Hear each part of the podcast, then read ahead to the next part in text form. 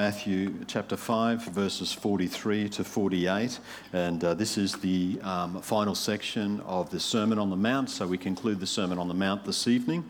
Um, I do apologise, I've got my ESV up here. I don't know where the NIV is.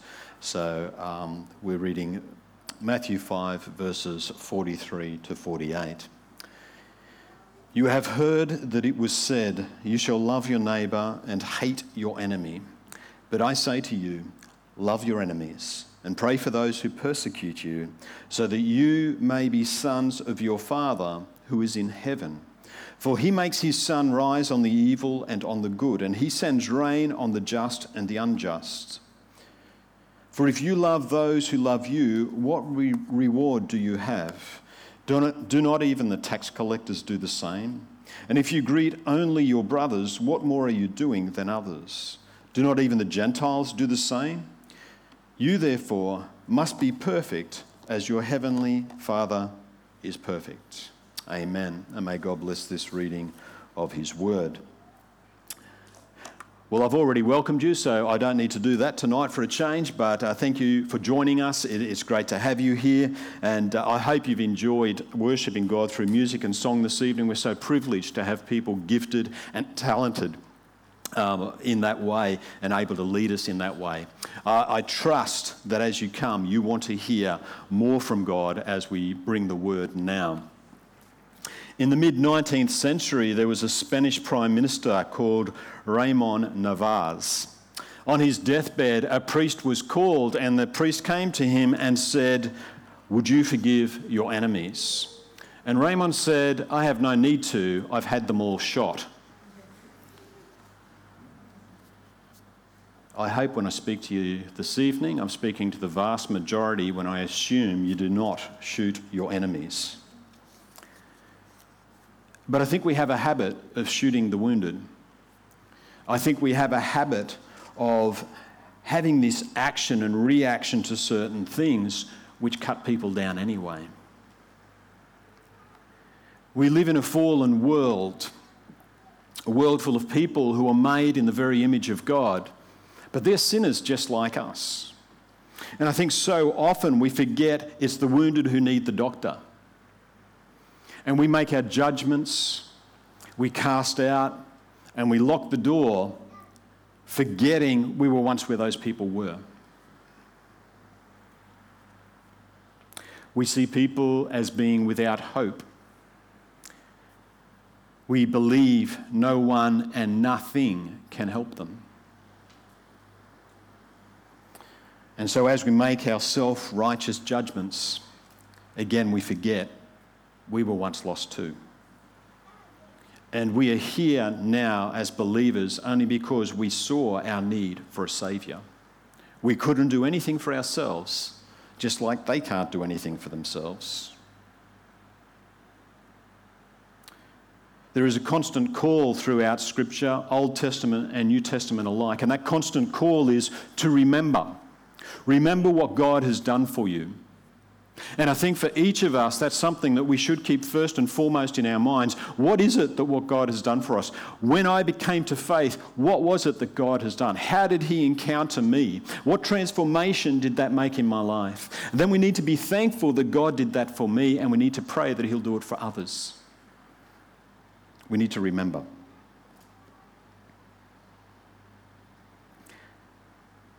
We should ask God to open our eyes that without Christ we were no different to those people that we so frequently judge. Most non Christian people that you speak to or that you encounter are aware of Jesus saying that his followers should love their enemies. They won't know where it is in the Bible, but they'll be able to quote that to you. It's been quoted to me many times. They will say something along the lines of, Aren't you supposed to love your enemies?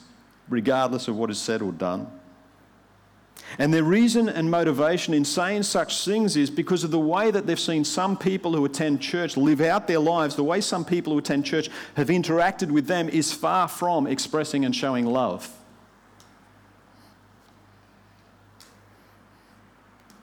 So we fall short of their expectations. And so tonight, as we move through this passage of Scripture is my hope and desire that again we get a bit of a wake up call, that a bit of a slap up the side of the head perhaps, where we realize we don't get it right all the time. I don't get it right all the time. And we need to reassess our lives before Christ. We need to listen to what Jesus is saying. And we need to have that willingness to put into action what we're called to here. If we do, it will change this community first and foremost. It will change how we are as a people of God. And not only will it change this community, it'll change the community around us. And if we keep going, if we keep loving our enemies, it could change the world. Let's pray. Father God, you're a good God.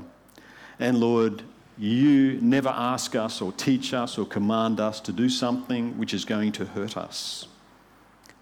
But Lord, your word's hard sometimes. And Lord, it challenges us to do things we don't want to do. And so, Lord, as we move through this this evening, I again pray for Holy Spirit to speak to us. I pray you will be real to us in the midst of what we're doing here, Lord, that we'll hear your voice, that we'll respond to you, Lord, that we'll want to know you more. But, Lord, more than anything, that we'll obey you and do what you call us to. In Jesus' name, amen. Amen. So Jesus is, is continuing to correct the false interpretation that the Jewish leaders were making along uh, about a lot of the Old Testament. And so this evening we're going to be looking at another one of those matters, and it's the one about loving your neighbour.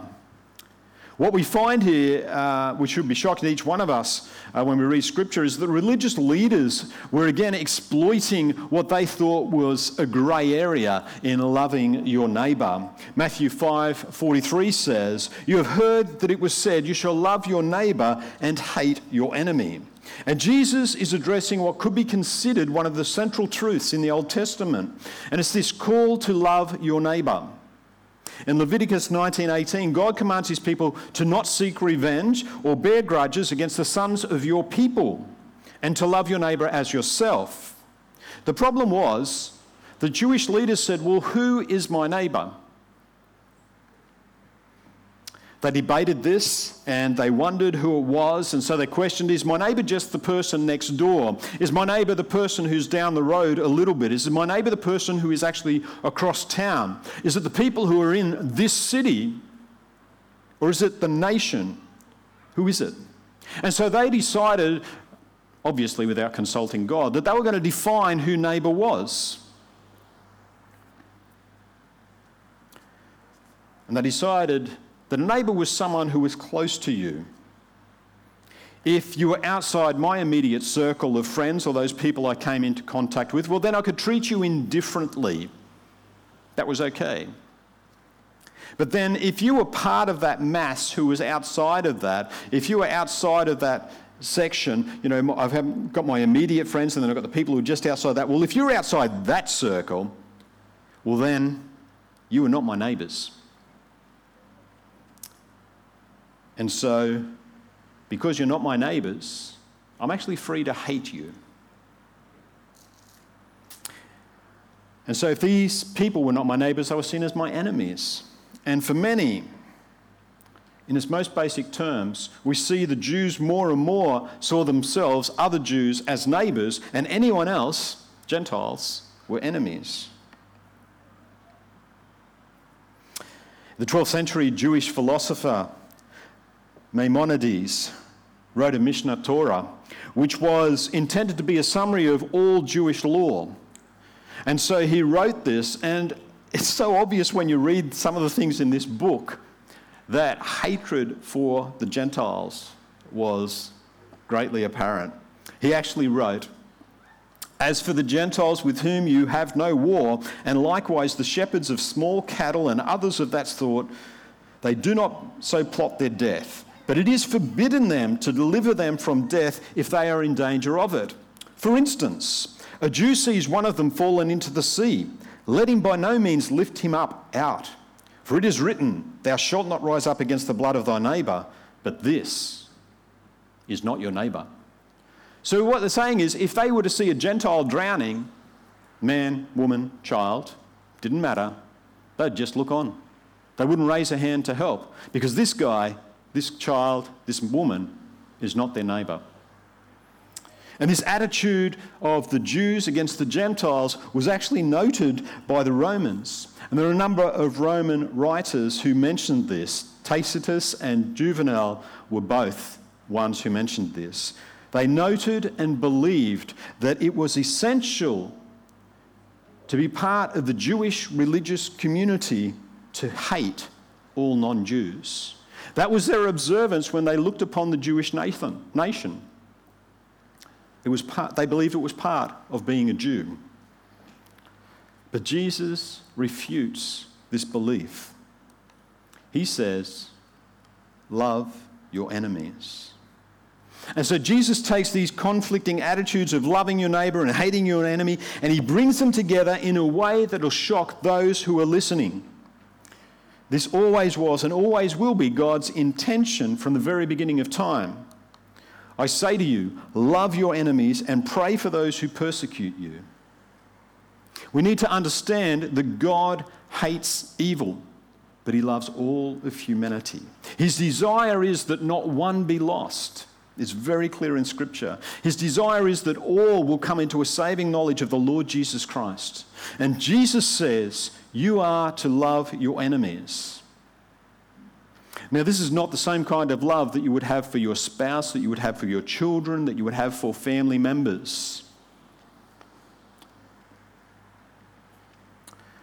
when we talk about that love, it's a love that you can't really help. There's a connection with them that's tied up in your emotions. I couldn't help but love my wife.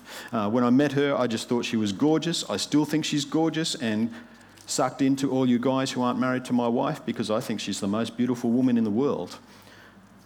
But there's this connection, there's this, this emotion that's caught up in that. Even when I love my kids, like, I, I can't explain it. It's, it, they're my kids and, and I just love them. And there is an emotion involved in that. And God never expects us, expects us to love our enemies in the same way. He doesn't expect us to love our enemies like we love our family. To love our enemies takes an act of will. And so we're told God says to agape your enemies. It's not a love about emotion. It's, it's a mindset, it's a choice, it's deciding I am going to do this. It's an act of will.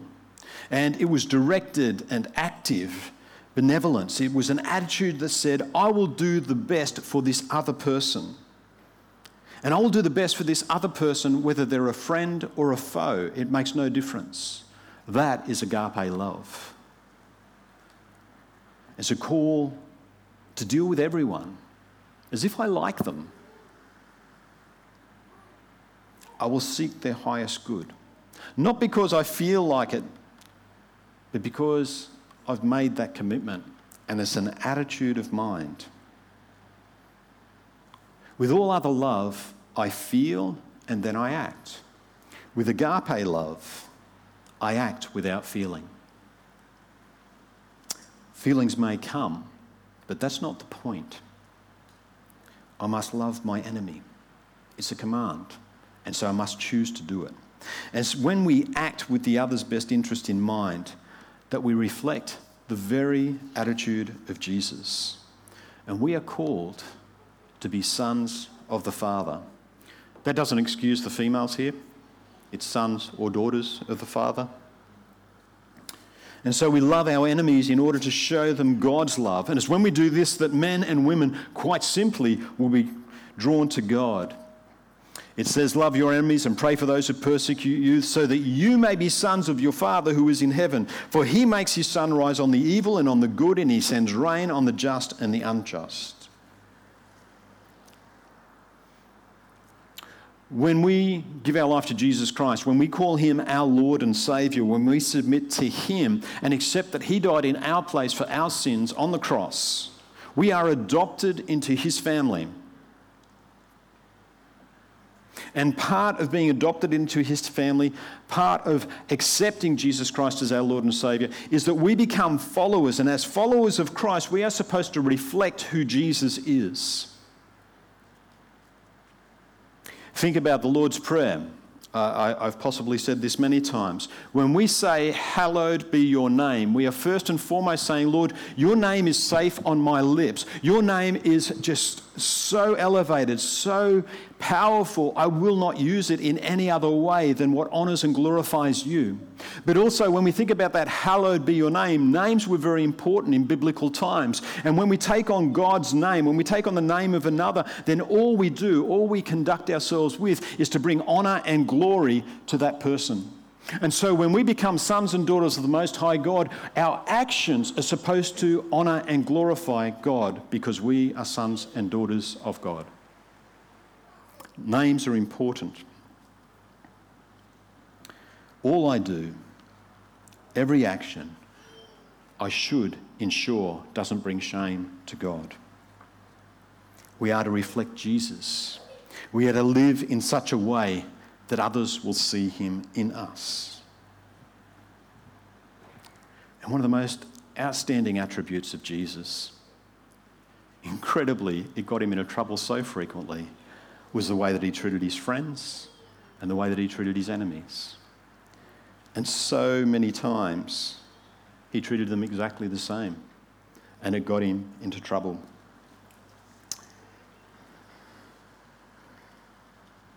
The sun shines on the evil and the good.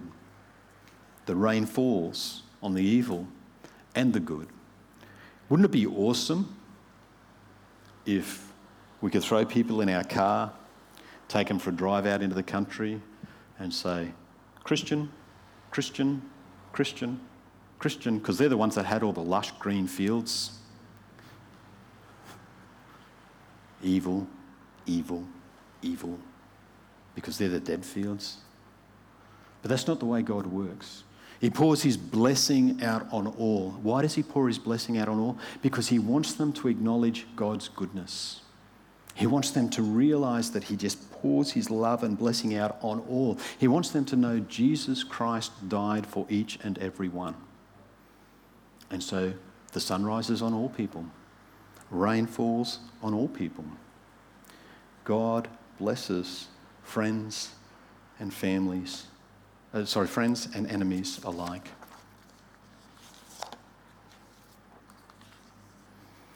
Unfortunately, the scribes and the Pharisees, instead of obeying God's word, looked for ways to avoid doing this.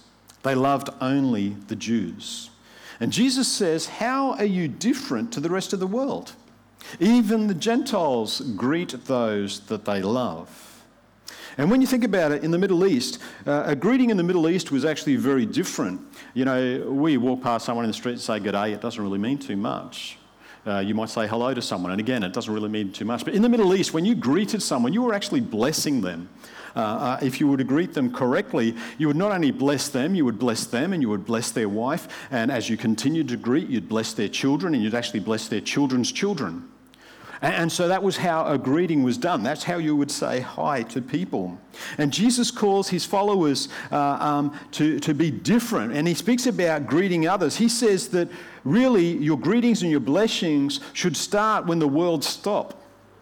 When there are those people that aren't very nice, those people who aren't very lovable, that's where a Christian's greetings and blessings should actually start. We should desire to pour God's love into the lives of those who know love nowhere else.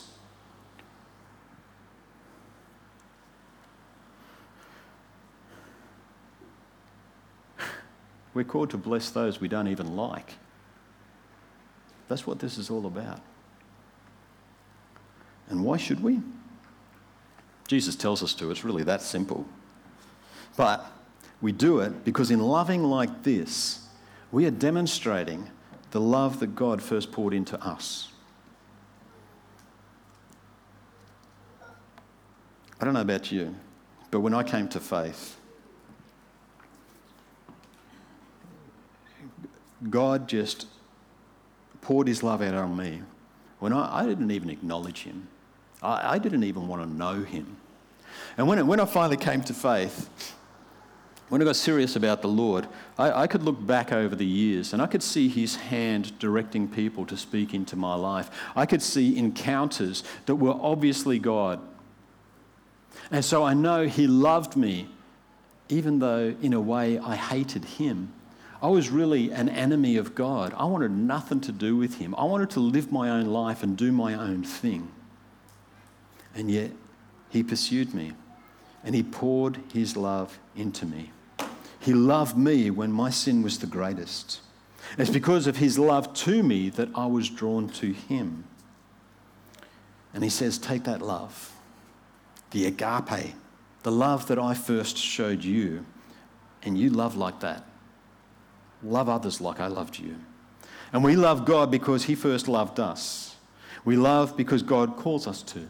We love because it shows God love to the lost. When we do, people will see us loving those who do not love us. They see us seeking the best for them. They see us helping them. They see us providing for those who have made themselves our enemies. And in that time, they see something otherworldly. They see something that is godlike. And in the middle of this, we're called to be perfect. The Sermon on the Mount concludes with this call, and this verse is discussed frequently, and it seems that it is a command which cannot possibly be realized or achieved by us.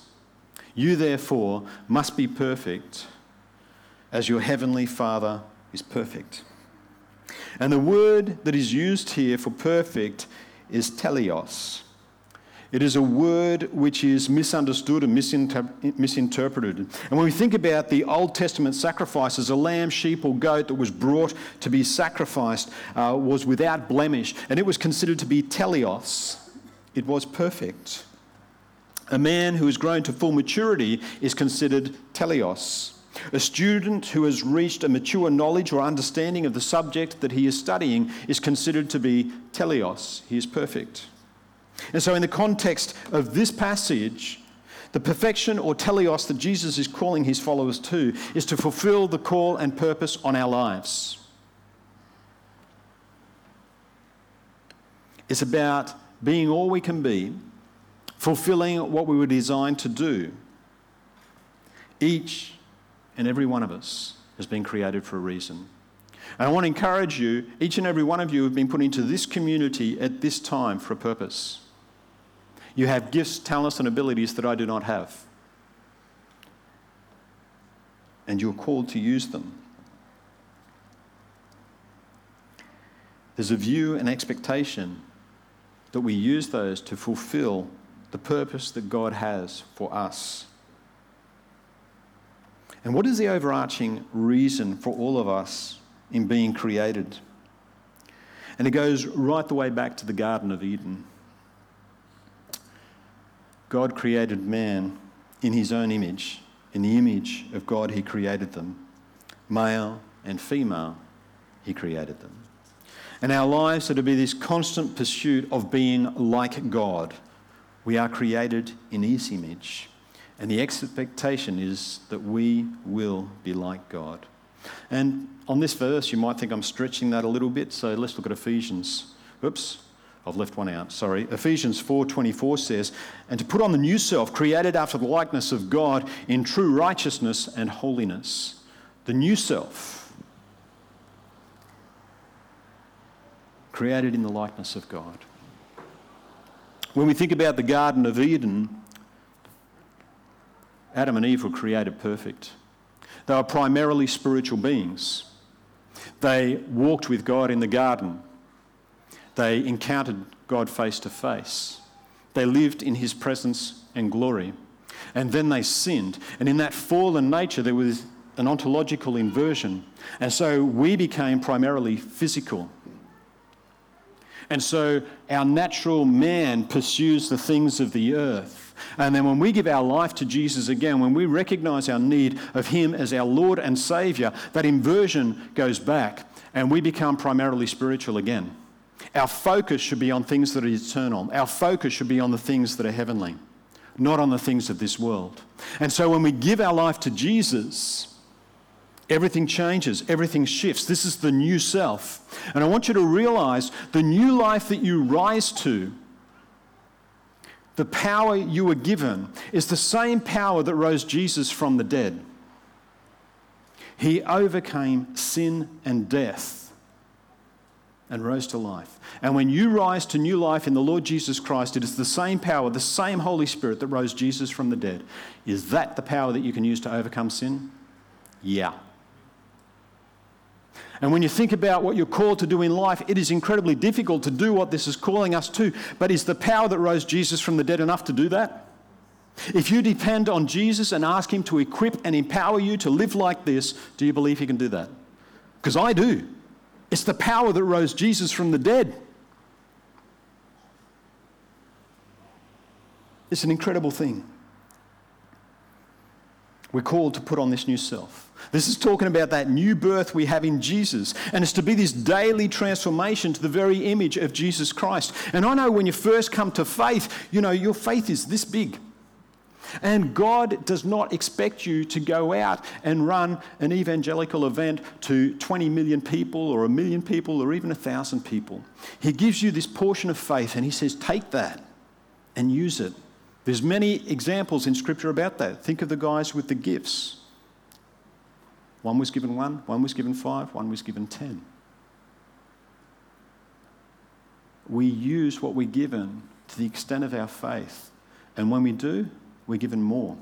And God blesses, encourages, equips, and strengthens. And, and He'll do great things with you if you just submit to Him.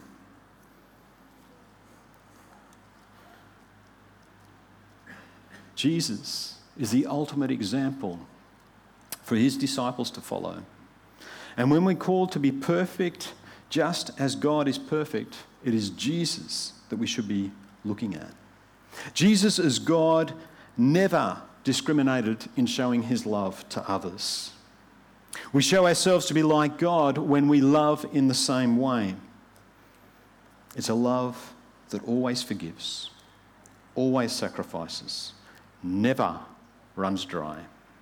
It's a love that we cannot possibly give unless we've encountered Jesus. The Sermon on the Mount begins with the Beatitudes. And the first thing Jesus said was, Blessed are the poor in spirit, for theirs is the kingdom of heaven.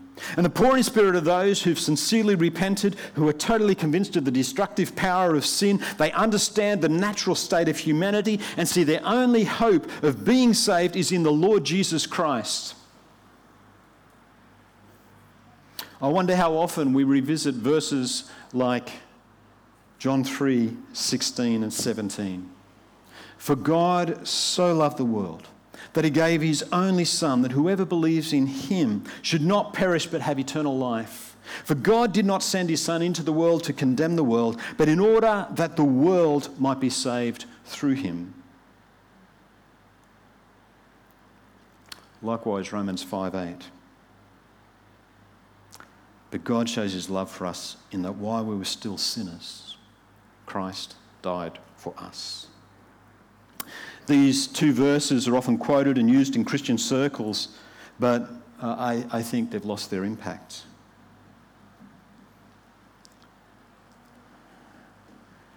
We live in a world where more and more those who acknowledge God say he's distant, he's uninvolved, he isn't really interested in what's going on here.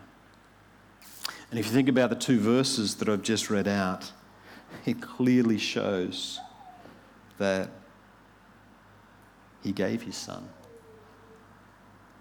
He so loved us that Jesus gave his life. God and Jesus gave of themselves in order that we may benefit. We didn't love them first. We didn't even acknowledge them. I didn't anyway. We were quite literally enemies of God. I wonder how often we go to the cross.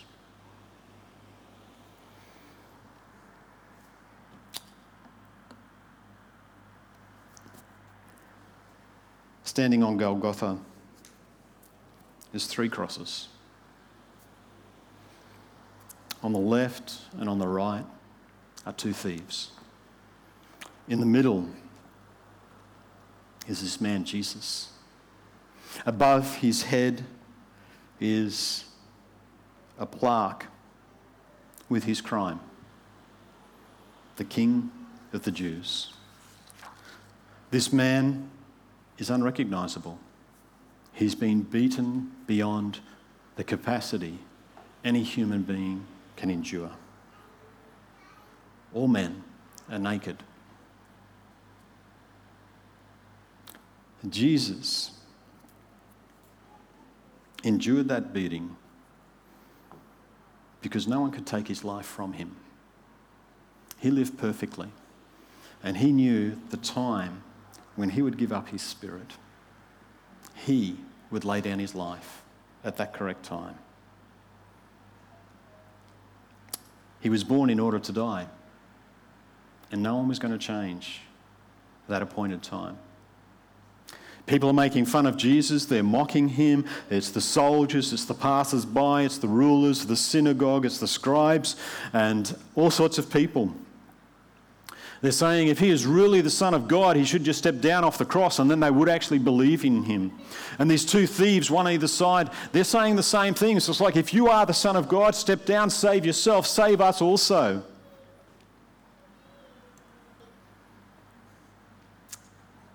But then something happened.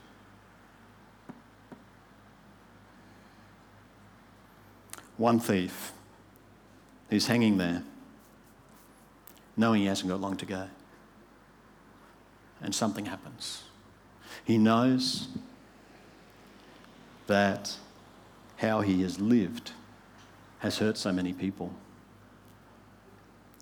And I'm assuming because of the lifestyle he lived, there's no one standing before him who are going to miss him.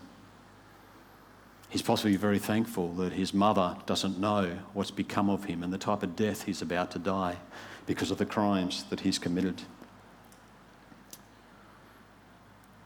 And he looks upon Jesus differently for some reason.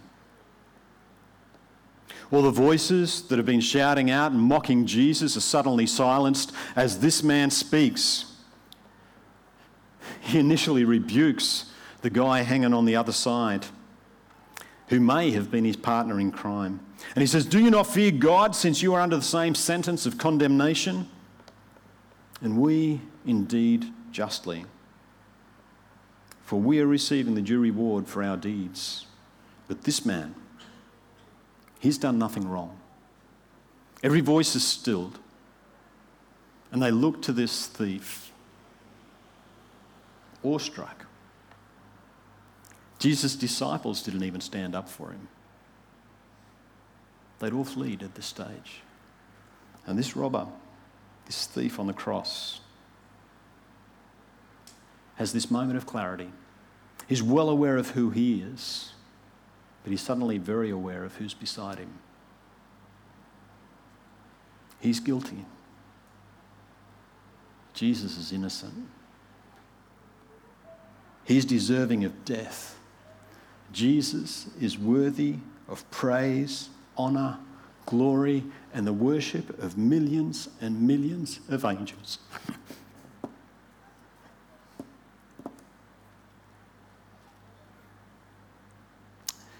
this thief is dying for his sin.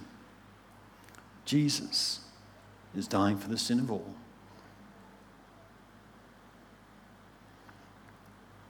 And this thief somehow sees what so many couldn't. Jesus is the Son of God. And he says, Jesus, remember me when you come into your kingdom. I don't know what this man expected from Jesus, but Jesus knew this man's heart. This man comes bankrupt. He's got nothing, nothing at all. He can't offer Jesus himself. But what little he has left, he gives. And he receives more than he could ever hope, or dream of. Truly I say to you, today you will be with me in paradise. Do you think about what it was like for that guy on that cross? Do you think if he was standing here today reading this command to love your enemies, do you think he'd be willing to do it? And I think we just have this habit of not obeying Jesus because we have this life which is just so good. We are blessed so abundantly. We are so privileged in this country. But, friends, those outside these walls, those who don't know Jesus, are dying and going to hell. They're your friends. They're your family. They're my friends and my family. And the only thing that is going to transform their lives is if we're obedient to Jesus and his call on us to proclaim his name, to be different, to live in such a way that it impacts people like never before.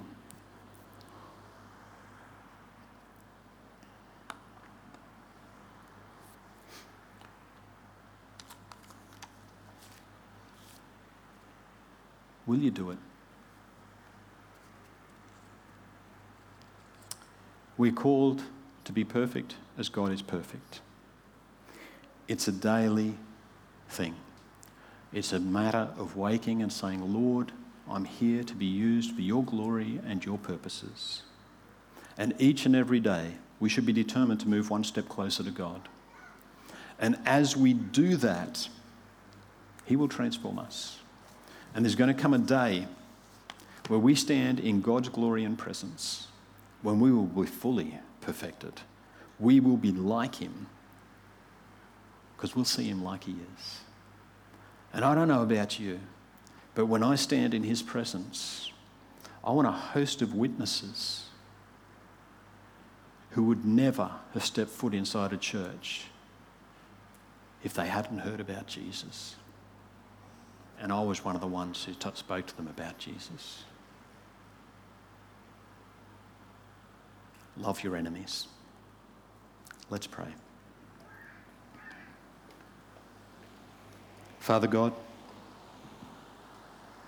forgive me. It's so easy to make excuses for not loving those who hate me, who give me a hard time who aren't very nice. And yet, you did, Jesus. And you call me to do the same. Lord, let me see your hand and understand your call on my life. And let me be on my knees asking you to strengthen me, equip me, and empower me each and every day to love my enemies. And Lord, I pray the same for everyone who's hearing my voice, those in this auditorium, those who are at home, Lord. Hound us, I pray. Don't relent. Stay after us, Lord, and challenge us to continually love as you loved our friends, our family, our neighbours, our enemies, exactly the same, just as you did, Lord. In Jesus' name. Amen.